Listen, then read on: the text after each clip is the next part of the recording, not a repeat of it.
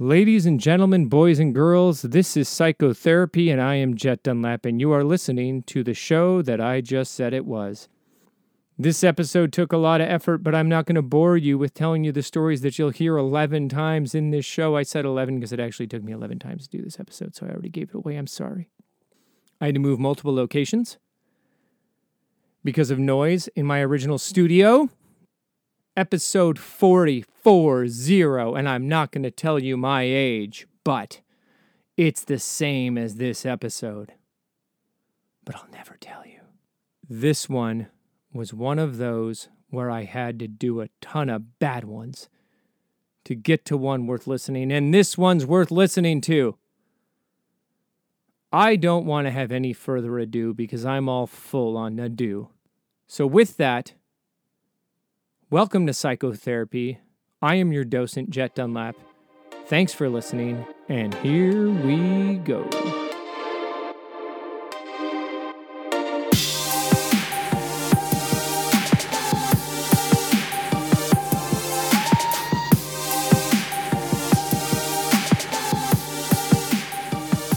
Are you ready? Are you ready for raw and real? Are you ready for how I feel? That wasn't supposed to rhyme, but here it is. This is what it's like to be me, and this is what I think it's like to be human if we're really honest. I want to die right now. I also want to live forever. I am so fat and out of shape. I've never looked so good in my life. I am a poor loser who will never have anything. I am doing great and am headed for tremendous success. I don't like any of my friends.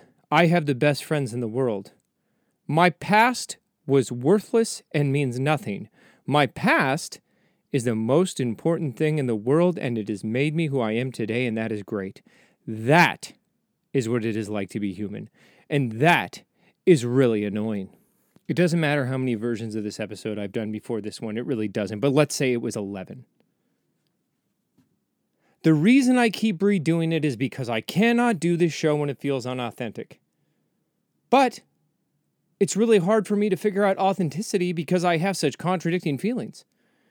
And then I think, well, I can't say that on my show because if I say that, that will alienate all these normal people who will go, Oh, Jet, those feelings are so you, and they're not me, and I don't feel that way. I'm not topsy turvy, but you are because you have the same stuff I do. And then I think, is this too preachy? Is this too personal developmenty? Because, you know, my wife doesn't like that very much. And then I go, is this funny enough? Because this person thinks it's funny and that's what they want.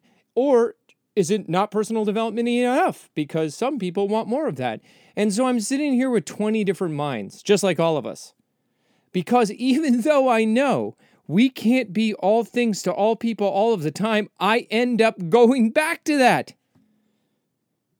Even me, even a guy who has a show about not falling into traps exactly like that. I was convinced last night that I have never been in a better position in my entire life. That's how I felt last night. Here it is, Jet. All the ducks are in a row. Everything you were till this point was leading up to this moment. It's eight mile, and Eminem is backstage. You only get one opportunity, one chance, and something, something. I, I can't rap. You know, I might be excited, but I can't rap. So don't look for that in me. B Rabbit knew how to rap. I don't know how to rap. If you haven't watched Eight Mile, you won't understand any of these references. But here's the point. Yesterday, I could have walked on water. I could have glowed in the dark. I was 10 feet tall and I could rip anything to shreds. Any obstacles that came in my way, they wouldn't be obstacles anymore. They'd be confetti. Today, I'm a little bunny rabbit, or I'm the confetti that the guy from yesterday would have ripped apart. How do we deal with that? Right? If we were always miserable, then you can take that. I'm always miserable. I'll take this pill that doesn't make me miserable, or I'll do these things that make me less miserable, and then you have a foothold. But what do you do when you're sometimes miserable and sometimes you feel great? That's tough. It's the lack of consistency that I still have huge issues with, right? I know how to exercise it in the sense that I'm able to talk about it. I'm able to articulate it. And even though for the last two hours I've been sitting around, more than that, recording horrible versions of this show, versions of this show that could only do harm to the people who listen to it. Not intentionally, but that's what it was. And until I started texting my wife how mad I was at planet Earth, it wasn't until then that I realized what I was going through. And that is that I'm trying to find a solution for today's problems using yesterday's remedies. And I am not the person I was last night. And I think that whether you're depressed, whether you have any of these chemical imbalances, I think all of us are like this. When we are hungry, when we are tired, when we had a bad day, whatever alters your mood, you completely forget how to deal with said mood. And you'll think, oh, I'll deal with it like I dealt with yesterday's mood or two years ago's mood. And you can't because the tools that work for then don't work for them now. I was going to use a tool analogy, but I don't think anyone wants to hear about a tool analogy with metric and standard. That's not that's not your audience, Jet. So I won't use that. But my point is, I actually got to the bottom of something by having to go to the bottom of something, which was the bottom of my mood. Just feeling, and I'm thinking about bottoms right now. I'm sorry. I'm, I'm a sophomore child. My mood was so low and then I thought it couldn't get any lower. I've recorded this two days ago, one day ago. I keep trying to record this episode and I keep failing. And then today I said, You're going to get it done because it's Sunday and you have to get it done. And that's what you do. You dummy, dumb, dumb, dumb, dumb. And that's a great attitude to go into when you're trying to do a show that helps people. So then I force myself. I put a metaphorical gun to my head and say, You're going to do it. And I try it. And then I try and get happy. And then I try all the things that I use to alter my mood. And all I end up doing is getting the same. And the worst part is it doesn't happen at the very beginning. It happens like 15 minutes into the episode. And I realize this is terrible. Why am I doing this? Sure, it's hard to be creative on demand, but it's also very easy not to do anything. So, my solution could be, and a lot of people would say, well, just don't do it right now. But I've got news for you. Not doing it right now is how you blink your eyes and you've never done it in your entire life, whatever that is for you. So I have enough discipline to say, okay, well, it's going to suck. I'm going to hurt. I'm not going to like it. It's going to feel like torture, but I got to do something. It wasn't until I wrote to my wife after a long rant, I wrote, Do you know what it's like to be a tortured arf- arfist? Arfist? Arfist. Do you know what it's like to be a tortured arfist, which is obviously a small gopher that arfs? This thing is adorable. But more importantly, do you know what it's like to be a tortured artist? It's torture. And it was once I sent that, I go, oh, okay, that's why. That's why. Because for whatever reason, on this testing ground, this facility, this boot camp called Earth, if you really want to do something, it can't be easy. Because growth only comes through difficulty. And you know, uh, when I get upstairs or wherever it is, I'm to talk to the the big guy there. He could be little. I don't know. He might be a woman. He might be a butterfly with a horse's head. But whatever it is, I'm to say, "Hey, you know that whole situation about everything on earth being worth anything being difficult? That's kind of lame." And then you know what he's to say to me? I know it already. He, not he, uh, the horse butterfly guy, woman, is to say, "You set it up that way." And then I'm going to go, "Ugh, you're right. I did set it up that way." Because if you had to exercise the problems of your soul, if you had to exercise the problems of you as a human and you had to face your demons, your demons couldn't be friendly. I mean, they're demons. How could they be friendly? If they were friendly, they'd be angels. And no one's afraid of facing their angels. So this has to be ice skating uphill, as Wesley Snipes said in one of the Blade movies. Or it was Passenger 57, another Wesley Snipes film. Sure, he had some tax problems that I'm thinking about right now, but that's not the point. Or is it? It's that everything on this little blue marble, because I don't want to say Earth again, is tough before it's great. And then it's tough again. It's like the seasons. And if I knew what the seasons were in the order they were in, I would have an elegant way of saying that. Like after winter comes fall. Yes. That is, wait, fall. Yes. No. No. See, I don't know the seasons. That's why I can't use that elegant analogy. But you know the seasons. There's good stuff and bad stuff. That I can handle. The point is that I had to go through all of this malarkey to get to a place where I could actually speak rawly to you about what's really going on my head. I had to spout massive volcanic eruptions of bull to actually be able to say something with substance. And why is that? I can't think about that. I can't obsess over the whys or the what ifs because I just don't get answers for that. And does my little monkey brain go, ah, ah, I want answers? It does exactly that. And it sounds exactly like that. But I don't get answers. You don't want to know why I don't get the answers? Because I don't know why. But I do know with great effort eventually comes great results if the effort is in the right place at the right time. Oh my God, there's a lot of prerequisites to this. But I know that in almost all cases, effort plus something equals achievement. And the problem with that is it doesn't come in direct proportion, right? So the amount of effort does not produce its kind in reward all the time. And then sometimes you'll get a big reward for no effort and you're surprised. So, because I didn't set this whole thing up, I can't speak to it with 100% accuracy, but my brain wants to be able to do that.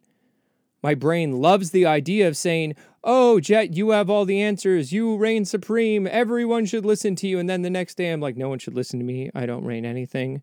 I don't even know what reign supreme means. It sounds like a burrito offered at Taco Bell, but that's a burrito supreme and not the same thing. And why do I start thinking about burrito supremes? Because I'm a cuckoo bird. And that's the brain I was given. And that's where I need to start. And then I think, well, that's unfair. And I think about how unfair that is, and years go by, and that thinking about how unfair it is does not get me a burrito supreme. Why do we obsess over the things we cannot change? If you can answer that, you, my friend, have a million dollar idea. Wouldn't that be nice if that was true? That would be an elegant thing to say if this was a personal development thing, right? And then you have a million dollars because you have answers. No, because even if you knew the answers to all of life's mysteries, for some reason, the way it's set up, you wouldn't be able to get out there and get it to anyone because uh, uh, a Kardashian's in the way. Man, the amount of frustration I've had over doing this episode and what is this? This is a self imposed thing. But I feel it in a place where instinct. The same reason that gosses or gooses and Ryan Gosling fly south for the winter. I've seen him do it. They do it because of instinct. The reason schools of fish go in a certain direction, the reason whales migrate, this instinct.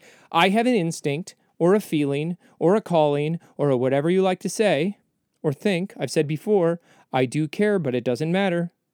May the God of your choosing bless you. I really believe that. It's actually better for me to keep my beliefs to myself because I don't want that to influence the way you feel about this show or yourself. So, whatever it is that tells me I need to do a thing, I need to do it, and I can't look away from it because I've trained myself to do the things that I feel compelled to do, just like the Ryan Goslings that go south for the winter. But the problem with me, unlike Ryan Gosling, is that I still question it. I'm sure the gooses do that too. I'm sure they're accidentally flying east west or something. That's impossible, Jet. North. And one of the gooses is probably like goose, goose, goose. And that translated means, hey, goose. They're all named Goose. He says to one of the gooses, or she, we're going the wrong way. And then they question themselves, but somehow they still get south. So we don't get the barometer, right? So we have this instinct, we have this feeling, we have this desire and we go through with it, but then we question it. I know this is not just for, you know, little uh, Lord Fauntleroys like myself who have no children and have a lot of playtime and have a lot of time to question things because they're not taking care of kids. But I also know we must move forward. And, and how many times do I say that? This is the thing about this show that you're going to understand if you've been listening to it from the beginning is that this is repetitious and that that might not be the right word usage. You'll also know this about the show. But just because it's repetitive doesn't mean that it's wrong. Wouldn't you think that if I was a computer that you could just program in don't let him do this again? You know, just put in the key code, some programmer could do this, and then it won't do that again. Humans aren't that way. We run into the same walls over and over again. Even the days where we're like, well, I've conquered that. Never have to worry about that again. And then you hit it again. And then you hit it again. And the funny thing is, because I thought, oh, I must be cured of this problem, I start acting a different way. I don't stay in the same headspace. What I must do every day is go, here are the things you need to stay focused on every single day because you're going to run into these issues every single day. Because you are this guy and this is the way it's been forever. And if you're not a guy, you're a gal. And if you're not a gal, you're a goose. And those are the only three options. But no matter what you are, we need to keep looking at the same things we run into. And some of them are universal. Some of them are just being human. It doesn't matter your skin color, your gender, whatever. They're just human things, right? We're always crankier when we're tired or hungry. And you're going to think, well, I'm not. What is he saying? I hate him. He's an idiot. You're cranky because you're hungry. So there, I just proved it to you. You're wrong. I'm right. But knowing that it won't be easy is also a way to make it a little easier. It's so funny because you know, after you figure out the thing, after you have that eureka moment, it all falls into place. And then it's just like, how was I dumb enough to fall into that trap again? How did I do that? I am smarter than this. And I guess that's where the problem is, is that I blame myself for falling in the same trap again. Instead of saying what I know is true, and that is this Monkey Man Jet is going to keep stepping on the rake and hitting himself in the face forever. And I have to just say, hey, Monkey Man, that's okay. That's just how it is. What do I love saying? I didn't set up the setup. I didn't create me. I'm just going to keep running into that thing and I have to be able to laugh at it. And I have to be able to say, Jet, you're going to do this again. Even when you feel better, you're going to do it again. And when you do it again, you have to be okay. You have to say, That's fine, Jet. If your name is not Jet, you still have to say, It's fine, Jet. Because all of us have a little jet in them. I will testify in court to say that's not true. You're not pregnant with a little jet. That joke sounded funnier in my head. So I just stepped on another rake. I was standing up for the entire first half of this episode because I was storming around my house with fury because I was so frustrated. I am just the knob turned up to 10 version of you. You have, I guess, a little jet in you. In your head, there is a little man like Jet or woman. I'm not a woman, but whatever. I can be a woman in your head. That's fine. There's a little woman Jet in your head screaming at the top of her lungs when she gets mad, and you are just usually better at silencing her than I am. But I am actually that thing. I am that little devil and angel on your shoulder, both female. Got you again. Nice try. I'm not sexist. I am just the personification of what we all feel. And that's because I lean into that emotion to be an example. And why is that? I don't know.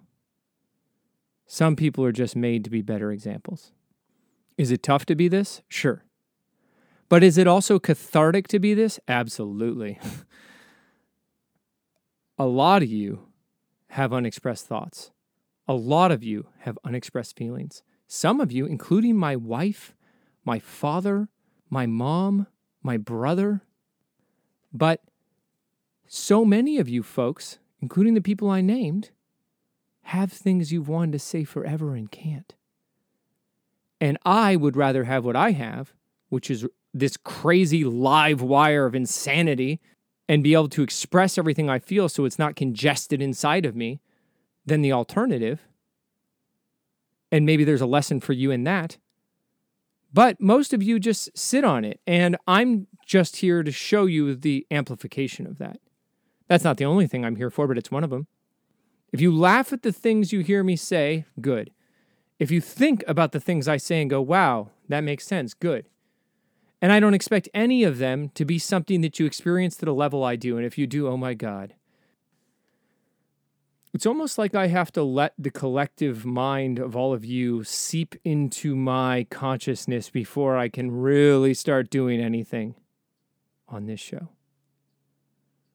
I texted my wife. I wish I had my phone near me, but if I had it near me, the microphone would do that. The noise they used to do in the car. Remember when the old cell phones would be near the speaker and go da da da da da So I can't do that. You wouldn't want to hear that noise. But if I had my phone in my hand, I could read to you what I said to her. But it was something to the effect of, I'm never going to be funny. I have nothing to say. I'm done with this. The show's over. Wah, wah, wah. I didn't get a pony. I'm going to hold my breath. Yeah, we have that in us. We all have the little girl who wants a pony. Some of us just have it more than others, and I have it most. It's all self imposed. I didn't have to do this right now, but I did. I really believe that. I have such compulsion that I'm like, I had to do it. And it turns out with this episode, I did have to do it. But it's like when I went up on stage in comedy, or it's like when I ran my first mor- marathon. Marathon is a marathon that's more of a marathon. I'm inventing it, patent pending. My first marathon, or when I did my first improv, or when I asked Gina out, or any of the myriad of difficult things that I have done that you can relate to, all of them right before I had tremendous doubt. I had more reasons why not to than why to.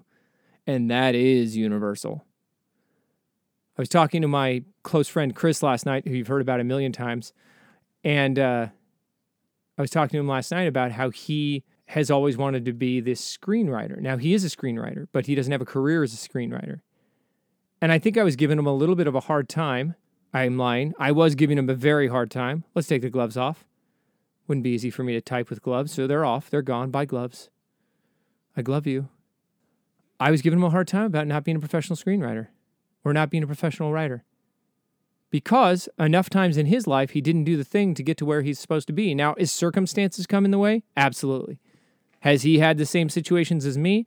Very much so. When the Plinko game of fate moved, he didn't always luck out. But should he keep trying? Absolutely.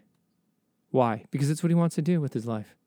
I didn't ask permission to share his story, and that's okay because I care, but I'm still going to do it. because it serves as an example for the, all the other people who have that in them or trying to do that thing or trying to be that thing or trying to get to that thing, whatever it is. And sometimes our story of failure, mostly in my case, furnishes something inside of someone to give them the energy and the courage to go on in a way that they wouldn't have without it. Look into Sylvester Stallone's story about how he did the first Rocky. I'm not prepared for this because, as usual, I didn't know what road I was going to go down. But he had to sell his dog, his best friend, to get that film made. And he ended up buying his dog back for a horribly inflated price. But if you read that story, and I do recommend you do it, what he had to give up to be able to tell the story that was in him. This guy who had no exceptional intelligence, wasn't from a privileged family, but he had this story and he did everything and anything to get it out. When I put myself up against those people, I realized that I'm actually not trying as hard as I could when I get most miserable, it's because I think I've done absolutely everything I possibly could to get to where I want to get, and I didn't get there, and that's a pity party. It's a pity party where I didn't get a pony. A pity party with no pony is no fun.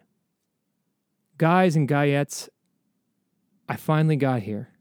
I finally had something to say that I felt was worthy of feasting it on your ears. But man, this was just a micro example of every macro thing that's ever happened in my life, which is for whatever reason, and I hope it's just to be an example to others and not just because I'm some minor god's pet project in the sense that he likes to take the magnifying glass to the ant farm that is Jet Dunlap and go, hee, I'll burn the jet's wings off. You know, of course, that's ego thinking I'm special enough to have a minor god that goes after me.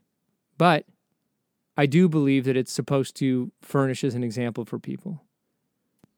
To be an example for you in a over dramatized way.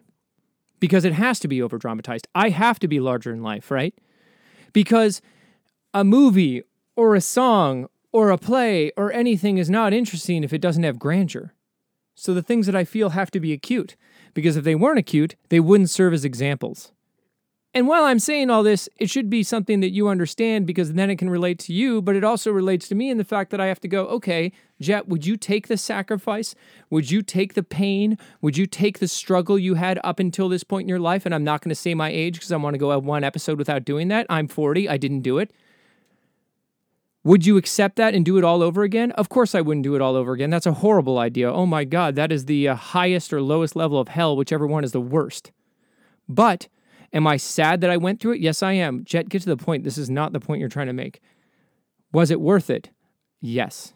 If it serves as an example, if it paves a road for you that will be less painful than the one I had to travel or the one that other people had to travel that I use in my narrative as an example. If it makes it easier on you, then it's worth it. Then I'll take some of the bullets. I've done it before. I'll do it again. I'll jump in front of that uh, fate bullet machine. Not too often, not too much. I'm getting a little more sensitive for those of you minor gods listening to me. But I will continue to be able to share this with you so that you understand the smaller versions. Or maybe you even have larger versions. I shouldn't guess. Maybe you're like, oh, yeah, that thing Jet saying's like a, a worthless version of what I'm going through. But I still get his point for some reason. It feels like what he's saying is pretty universal. I speak in that way sometimes and I slip into it, and maybe it needs a little explanation. I have my ear to the pavement and I am giving you a lot of the feedback I get on this show. But I'm also giving you just what I know intuitively, like Ryan Gosling when he flies south for the winter. I just know instinct wise that it resonates. And I know it's getting to the right people. But was today getting to the right people easy? No, it was like pulling teeth. Sometimes I sit in front of the microphone and everything I need to say is immediately accessible in that moment. And then I just go to the microphone next time and I'm like, huh. I go, hello, hello, everyone. My name is Jet. What was I saying? And the problem is, I don't get to pick and choose those moments. I want to because of my big uh ego and my big uh brain, but I don't get it. Even though I want it, I don't get it. I have to be okay with the way it is. I have to what? Surrender. And we know that. In order to move forward, I must surrender to what it is because to surrender to what it is, it is, is to surrender to the moment. And to surrender the moment is the only way we can do it because we don't have anything else other than the moment. I didn't set it up, but that's the way it is. this has been cathartic. Thank you. I got off the computer so many times and I was so frustrated. And there was no way I saw this coming. Isn't that again another little just twist of the knife in being human? I I really do believe that at the end we'll figure out why this was and we'll go, "Oh, we set it up that way. That was intentional. We wanted it to be difficult." Because if it was easy, it wouldn't be worth doing, right? Because nothing worth doing is easy and nothing easy is worth doing, usually. I mean, I don't like speaking in absolutes, but I'm absolutely a genius, so listen to me. I'm just dazing right now thinking about the fact that all the things I want to predict, all the things that I dream of having, dream of being, have never come to me in the way I expected or never come to me at all, but I know they will. And here's the part that plagues me I don't know how they will. And I just have to submit to the idea that I won't know how. I just need to know the why and the fact that it is. It's that kind of blind faith that's so difficult. But it's another thing that inherently humans are able to do. And we've been able to do it forever. Believe in something bigger without concrete evidence of it. And that's what I need to do. That's the only way I went like 11 episodes and then finally got one. And it's up to you to judge, but one that was worth listening to, or one for at least I can speak for myself worth doing. Because I kept on going, and I wish it wasn't that way. I wish it was every time you crank the key, it starts up like a charm and you drive away. But it's not. It's just not. And no amount of me wanting it to be that way will change it, unfortunately. Or fortunately, again, at the end of this game, maybe I get to figure out how it works. get ready for this part. Thank you. Thank you for listening, and thank you for, I'm going to give you credit, your group consciousness helping me be able to do this episode in a way that I actually can finish and say, okay, it's done. Now I get to text my wife, hey, Gene, I actually did one that's worth listening to after my last text was all doom and gloom. That whole idea that happens in like substance abuse programs, all the 12 step programs where you have to hit rock bottom to really be able to come back. I always thought that's terrible. Why can't you hit medium bottom? You know, upper bottom. Rock bottom, that's the worst kind of bottom. No one wants that bottom. That's the rough stuff. That's rocks. Why not medium? But you can't. Just how it is. I had to be out of options to have an option. Thank you. You're the best. Don't ever change. This is me signing your yearbook. Leave a message at the beep. I'm Jet Dunlap. Thanks for listening.